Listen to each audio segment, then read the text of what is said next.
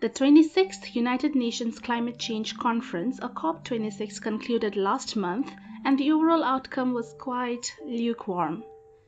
Leaders from across the world, civil society organizations, businesses, and youth gathered in Glasgow, UK, where discussions were held and commitments were again made to address the global climate crisis and try to limit warming below 1.5 degrees Celsius. The IPCC, in its latest reports, has made it clear that a global net zero by 2050 was the minimum requirement for limiting global warming below 1.5 degrees Celsius. So, what is net zero, you ask? Well, in simple terms, it means that whatever amount of greenhouse gases, which are the main culprit for climate change, you put into the atmosphere, the same amount is removed. The greenhouse gases going into the atmosphere are balanced by removal out of the atmosphere and hence net zero. Now, this can be done through planting of trees and increasing forest cover, but also through technical solutions like capturing the released carbon from fossil based power plants and injecting it back into the earth, also known as CCUS or carbon capture and sequestration. Now, in that context, several countries committed to becoming net zero, and in COP26, they declared the year by which they would do so. The United Kingdom and US declared that year to be 2050. For China, it was 2060, and India declared it to be 2070. So, what does the path to net zero look like, particularly for a country like India?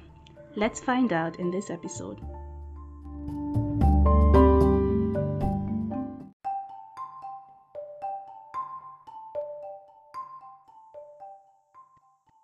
Hi, this is Matrika Ghimire, and you are listening to Sustainability Unmasked brought to you by Sustainable Sikkim and Climate Survival Solutions India. Today we are joined by Professor Rangan Banerjee, who is the Forbes Marshall Chair Professor in the Department of Energy Science and Engineering at IIT Bombay. He is also associated with Center for Policy Studies and IDP in Climate Studies at the same institute. Professor Banerjee is on the editorial board of several international journals and has been involved in several international and national committees on energy, such as the Global Energy Assessment, UK's Energy Research Group, the Planning Commission, and has been also involved in India's integrated energy policy. He has also been involved in advising the State Regulatory Commission, the Planning Commission, the Niti Aayog of India, and MNRE on several energy related issues. It's an honor to have him with us for today's discussion. First of all, thank you so much, Professor, for agreeing to be a part of this. Thank you, sir. Yes, Matrika, please go ahead. Uh, so the COP26 concluded recently, and our Prime Minister Shri Narendra Modi made some big announcements, including non-fossil fuel-based energy capacity increase, reducing the total projected carbon emissions, reducing the carbon intensity to less than 45% by 2030. But the big announcement came by committing to become carbon neutral and then achieve net zero emissions by 2070. So, how do these targets look to you? What do you think about these targets that were announced?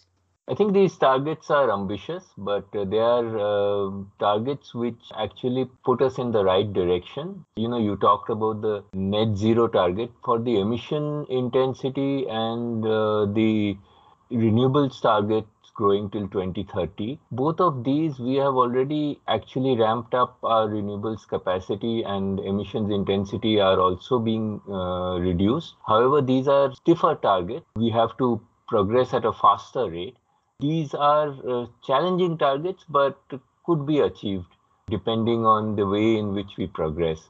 Now, to come to the question of the net zero target, uh, there was there's been a lot of discussion and debate on you know whether or not we should uh, actually agree to a net zero target, uh, given the fact that on a per capita basis our uh, CO2 emissions are significantly lower than the uh, world average. Uh, the there are two issues on this matrika, and one of this is that we are talking of a 50 year time horizon for us to go towards net zero and as a you know as one of the responsible countries providing one sixth of the world's population if we see the impact of climate change which is already evident in the kind of extreme events that are going around. Uh, so it is it is imperative that all countries actually try and see how we can move away from the kind of carbon emissions that we are seeing today And with this in mind, I think it is something that our country should have done. We have decided and we have given us ourselves a time frame of 50 years uh, to get there. But uh, we want to be part of the solution, even though we are not the main uh, contributor to the problem. There's another issue, of course, is that uh, will it affect our development? And though that that's a separate issue, but this is a sort of statement of intent saying that this is what we want to do and this is uh, setting a target for our technologists our researchers and the entire energy sector that you know in we have a 50 year time horizon in which we have to move away from our current pathway and go towards a net zero. Now that we have an intent now that we have a goal a target a year has been set so, do you think that this can be taken as an opportunity to perhaps reconsider the development pathway for India, the way we have been approaching development, and maybe think about it in, you know, less carbon intensive ways? So, if if that's the case, then what do the pathways look like? What transformations are needed? So, several transformations are needed, and uh, we can see very clearly that a couple of things are already in the works. For instance, an improvement in terms of efficiency, and that is happening all across the board. We could also see changes in the usage pattern and changes in lifestyle. That's not been happening much, though we have seen we've been forced to do some of this with uh, the COVID impact. Then the third part which we are seeing is uh, a shift to renewables, and that has been happening. Um, so we are seeing some trends, but we have to also realize that currently, predominantly our energy supply is from fossil. So it's a big, big transition. And all of these transitions involve costs. It involves changes in lifestyle. It involves uh, disruptions and uh, there will be winners and losers. So it is not going to be easy. Absolutely, I agree with that. And um, that is one of the criticisms that this whole net zero also has been getting because it kind of adds pressure on developing countries, like you said, whose historical emissions have been quite less, but have so many development targets to achieve. So, so Matrika, the the issue is that uh, in the case of developing countries, we have a short-term issue where we want to provide the services required to improve the quality of life of our people. And that would mean investments. And so we, there, when we look at, we also are looking at jobs, we are looking at equity impacts. Uh, so in such a condition, the existing infrastructure, which has been centralized and fossil fuel based, we would like to use it to the extent possible before we invest in creating new infrastructure which is based on renewables. And uh, given the fact that in any case our per capita emissions as compared to many of the developed countries are, are significantly lower. And the, the question is that yes, we are going to make the transition, but how are we going to pay for it? What is the cost of the transition? Who's going to bear that cost? Is it not fair that the developed countries actually help us in terms of the investments, in terms of the kind of uh, costs of transition? So this is, I think this is one of the things that we need to uh, think about. But we should decouple this from the ambition of going towards net zero because this doesn't mean going towards net zero does not mean that we do not hold countries accountable for the burden of the total uh, grandfathered emissions that we are talking of and we uh, establish mechanisms by which there are funds created to enable developing countries uh, to meet this challenge. Um, the, the, the conversation in many of the cases as well as the dialogue in uh, many of these COP and other meetings, as well as if you see in the assessments that are there, has been predominantly on focusing on the developing countries and the developing world to try and go for a pathway which is uh, less uh, carbon and going towards low carbon. Uh, while this is um, this is something that we should be doing, but uh, the flip side of this is there is going to be a cost to it, and that cost has to be borne by the countries and by the populations that have uh, got a disproportionate share of the carbon budget. Now, this is a tricky issue, this is a political issue, but I think for us, the issue was should we declare a uh, zero uh, net zero year? And we have declared this because this is something that we believe as a uh, as a part of the uh, of the uh, world's uh, attempt to you know get the world back to a sustainable future, we all have to go towards net zero uh, eventually, and we've given ourselves a 50 year time period. Uh, having said that, we also need to make sure that we uh, look at the costs of transition.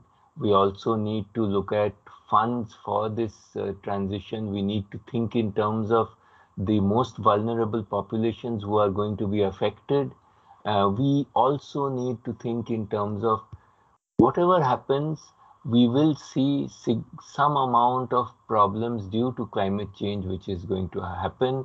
And we need to think in terms of vulnerability and adaptation, and again, funding for resilience of our in infrastructure, our energy systems, and our lives. Uh, and I think uh, both these things need to be talked about in the same way that we are looking at mitigation and net 0 mm-hmm. And um, talking about a sustainable future, going towards a net zero future also demands decarbonization of the energy sector. Now, that means investing more in solar, in renewables, in hydro. And not all of these technologies are inherently sustainable. Maybe you can shed some light to that. Yeah. Yes, yes, Matrika. Actually, what has been happening is, you know, we've had the impression that uh, we can quickly ramp up uh, solar and wind. Uh, hydro has its own problems, especially the large hydro, uh, in terms of the kind of displacement and the kind of areas which are uh, to be uh, which are taken up but uh, even for PV and wind, what we've been doing is we've been creating large mega projects where we have uh, at one place we'll have some 600 megawatts or 1 gigawatt. And that means again, these are large centralized. These are done with the idea that we can finance them and do them quite quickly. However, these in themselves have some problems in terms of sustainability and um, the other issue which will happen is that when we are looking at the renewables being at the margins, when they are providing 10%, 15%, 20% of the electricity, that is one issue.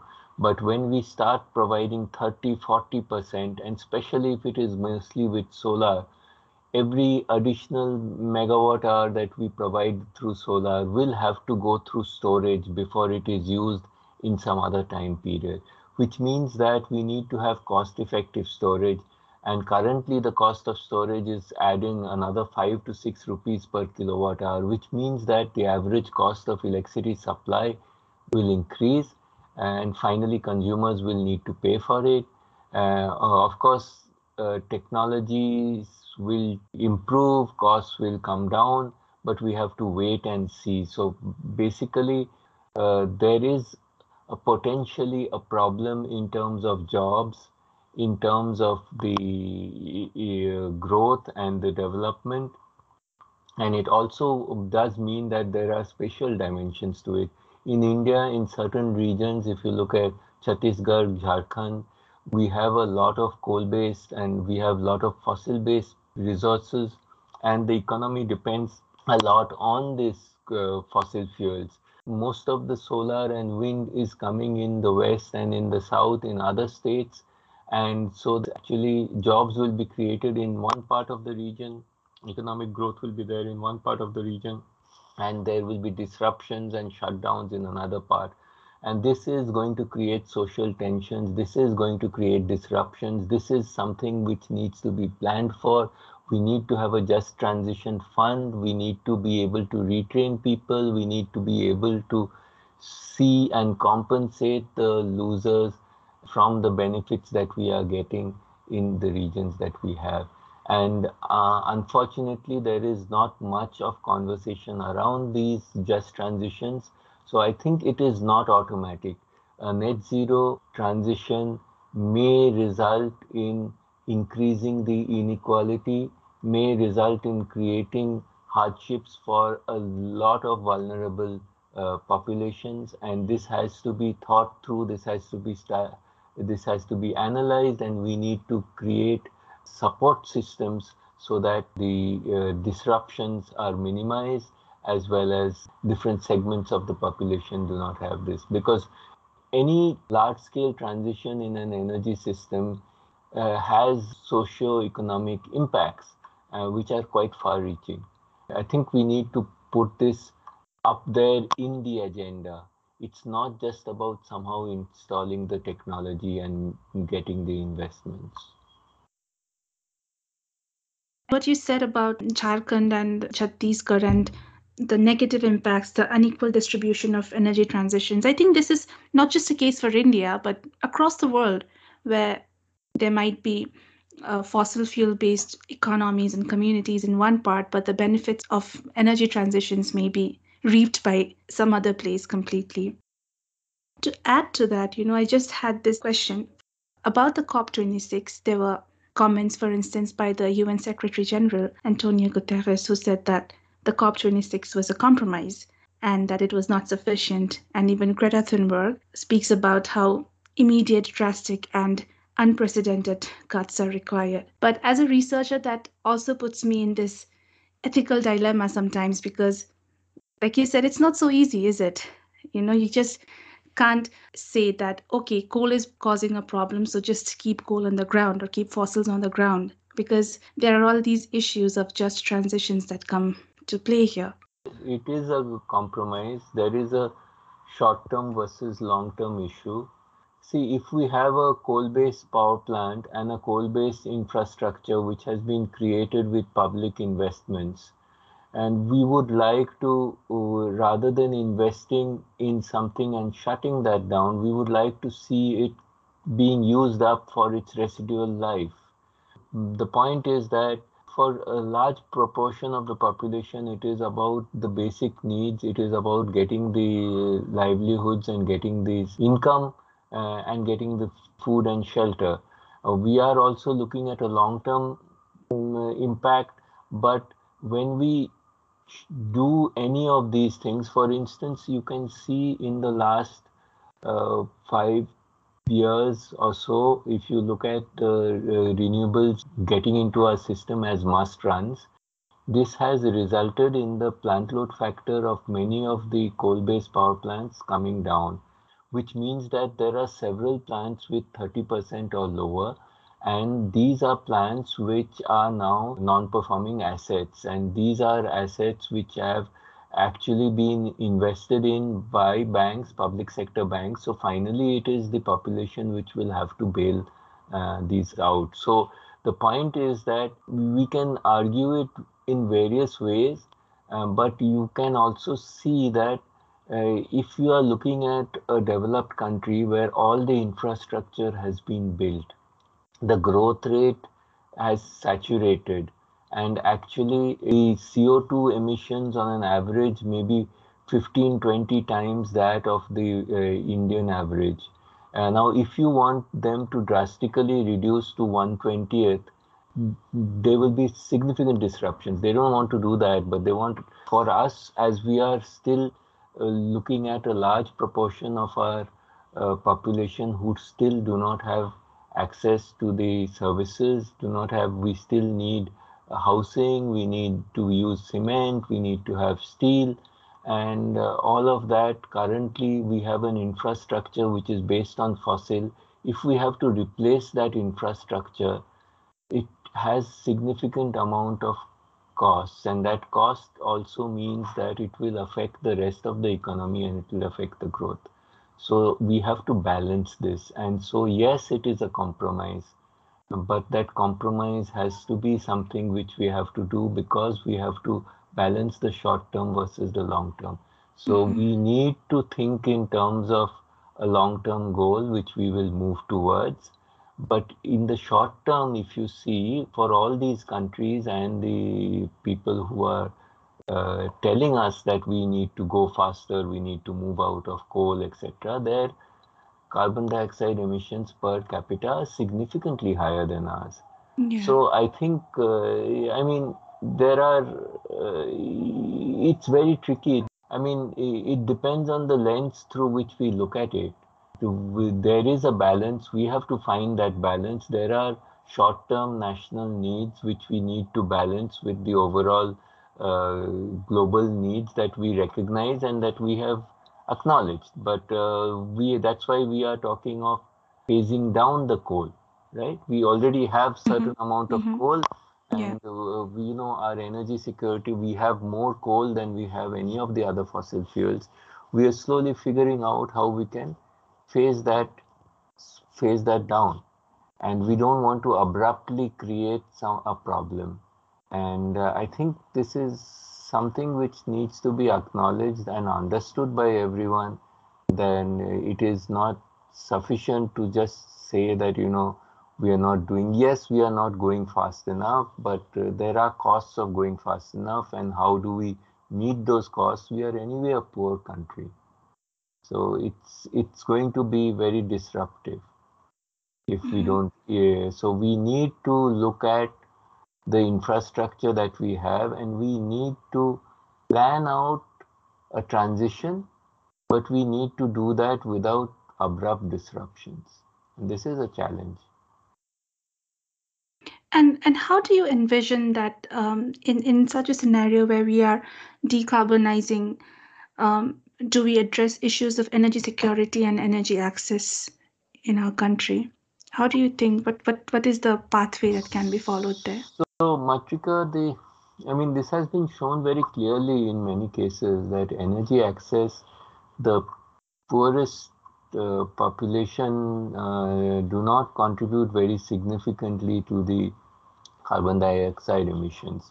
So the access has to be affordable and we need to provide that. We need to also couple that with uh, access which is productive, I mean, which results in uh, increasing employment and increasing value. And this is a tricky thing. Uh, so this is uh, this is a challenge but i think these two are not mutually exclusive unless we put too much funds into the transition where we don't so we we need to separate out and we need to have targeted focus on access and not not let our uh, preoccupation with net zero affect that uh, there is a significant challenge in terms of cooking. So we have been looking at electricity and we can see some pathways for electricity. But if you look at cooking fuel, uh, we currently a large proportion of our population is using traditional biomass with low efficiencies. Now traditional biomass by its very nature, based on twigs and branches and agricultural residues, is something which is considered to be carbon neutral. Now, this has though an adverse local emissions and health impact and rightly our government has insisted on moving our population from the uh, solid fuels to gaseous fuels and LPG. But this means that our cooking solution is going to have significant amount of CO2 emissions. And uh, so we need to think in terms of what is the solution for that? And are we going to be able to capture sufficiently and continue with gas, or are we going to be able to look at biogas and other solutions, or solar cooking solutions, or we look at modern biomass gasifiers, or we look at um, electric cooking and then make our electric uh, electricity renewable. So I think the cooking challenge is much more tricky to me than even the electricity challenge. And I think we need both technology, innovation, and affordability. But this is, I think, a very tricky thing uh, going forward for our net zero. One of the criticisms of net zero relying on technologies which which are not operational yet. For instance, the current net zero plans do rely on technologies, be it carbon sequestration or other geoengineering technologies which which are not operational yet now now this is quite a risky bet isn't it i mean i hope it's not going to be a case of you know tomorrow's problems being today's solutions. Because it, it kind of gives a license to emit now but remove later. What do you so think? matrika the point in all of this is that as a society we set goals. The societal goal is that we want to move towards net zero. Now this is mm-hmm. the challenge for all our innovators and technologists. Okay we want to set net zero targets. Because of that there is a mission to create technologies in a cost effective way which will move towards that direction. And i think that is the way we are looking at it. We are not looking at net zero in 5 years 10 years. We are talking of a 50 year time horizon. That's sufficient time for technologists to develop alternatives. And mm-hmm. now the other issue in all of this is that in coupled with this is also business and we are looking at competition. So a lot of these technologies are captured by some countries are captured by some corporations. And this ip and then there are uh, costs to that ip and this is again something which i think can should be there as part of the negotiation. If as a society we want to go there can we try and see how do we reduce these uh, monopoly or, or oligopoly kind of situation where you have some critical technologies which are still controlled, some critical materials which we are still controlled because we are looking at the entire survival of the planet. And I think we need to go beyond this short term profits of some corporations and uh, countries and, and, and figure out ways in which we can actually uh, reduce this. Well, we've been successful in many of these things where there have been challenges and costs have come down drastically because of learning curve impacts because of innovation. So i'm hopeful that there would be some solutions. Right now we may not know which will be the solution. So whether mm-hmm. ccs will be cost effective. So i think we need to keep an open mind. We need don't need to prescribe everything. But we mm-hmm. yes we need to move away from the so it is technically, of course, many of these things are possible, but you know, um, that is not something which is cost effective. And so it's all related to technology and cost. And then finally, of course, we can modify lifestyles. So in the worst case scenario, one can modify lifestyles and live within that budget. But uh, we can probably do something in between and some of these things will go there will be a compromise and a dynamics as we go forward. But i think in the entire agenda this whole issue of transitions costs of transitions fairness and equity need to be playing a much bigger role. And this is something which we need to articulate we need to calculate we need to see and then we need to see that these uh, the fairness of who's going to supply which costs and who's going to create, who's going to actually pay for these mm-hmm. transitions uh, should be thought through. Um, net zero has, of course, gained a lot of attention in COP26, but from an overall climate justice and a climate action viewpoint, do you think it also took away attention from other aspects that probably need to pay attention to, especially in the developing countries where perhaps resilience needs to be paid attention as well. What do you think about that? I think so. I think, Matrika, that uh, resilience, vulnerability, uh, looking at ways in which we can adapt and provide uh, mechanisms and funding. So, we had uh, seen in Paris a target in terms of a green carbon fund and very little of it actually materialized. So now also we've seen lots of promises of funds, but I think many of these things are posturing. So I, it is true that net zero was the one main thing which sort of came out in the COP26. Um, but I think the fact that there are going to be impacts and there is going to be disruption as well as uh, many of the vulnerable countries and many of the developing countries will uh, have significant impacts and costs associated with it. And so I would have liked to have talked about funds for costs of transition, just transitions, more about equity. But uh, these agendas in COPs have always been decided by the North and by the developed countries, and we have sort of uh, fallen in line. And uh, unfortunately, Matrika, that's the way. It's an unequal world, and uh, even these transitions uh, result actually in increasing that uh, inequality, and uh, it can be actually an opportunity for reversing that. however, that is very tricky, to, and that I think should be there this equity issue should be there in the minds of all climate activists, where we think in terms of not just shutting down the coal plants, but looking at what is happening in terms of livelihoods in the regions. This is not to say that, you know, long term we know that these coal plants have to be shut down, but is there a softer way so that the disruptions in lifestyles and the incomes of the vulnerable um, population is minimized while we make these transitions. My final question, sir, is um, uh, Professor, going forward, how do you envision energy technology to evolve now that there has been so much focus on decarbonization? How, how do you imagine the future to look like? We're already seeing much more of renewables. So we are seeing mm-hmm. PV and wind. Uh, in India, we are seeing them more centralized. I think I would like to see uh, many more decentralized solutions. I would mm-hmm. like to see innovations in cooking. I would like to see the industry becoming decarbonized, and that is again possible, but uh, there needs to be some kind of push. Many industries are realizing that.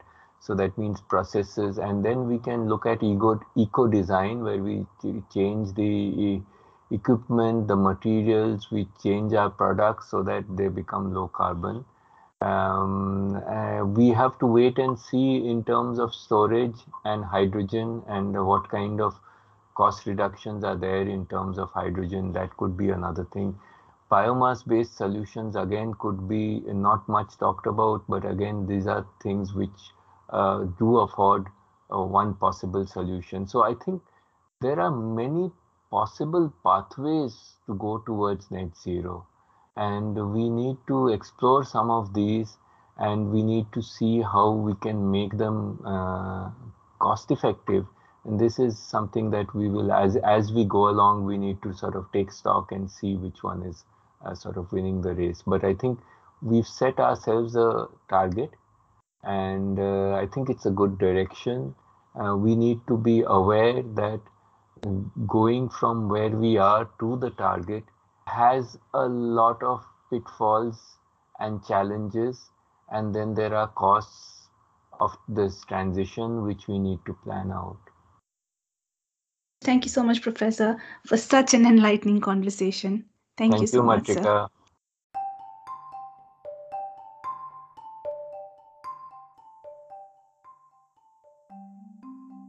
Thank you so much to our listeners for tuning in. That was Professor Rangan Banerjee, and we had a very insightful conversation. Let us know how you liked this episode. You can reach out to us through email or social media, and the details are given below.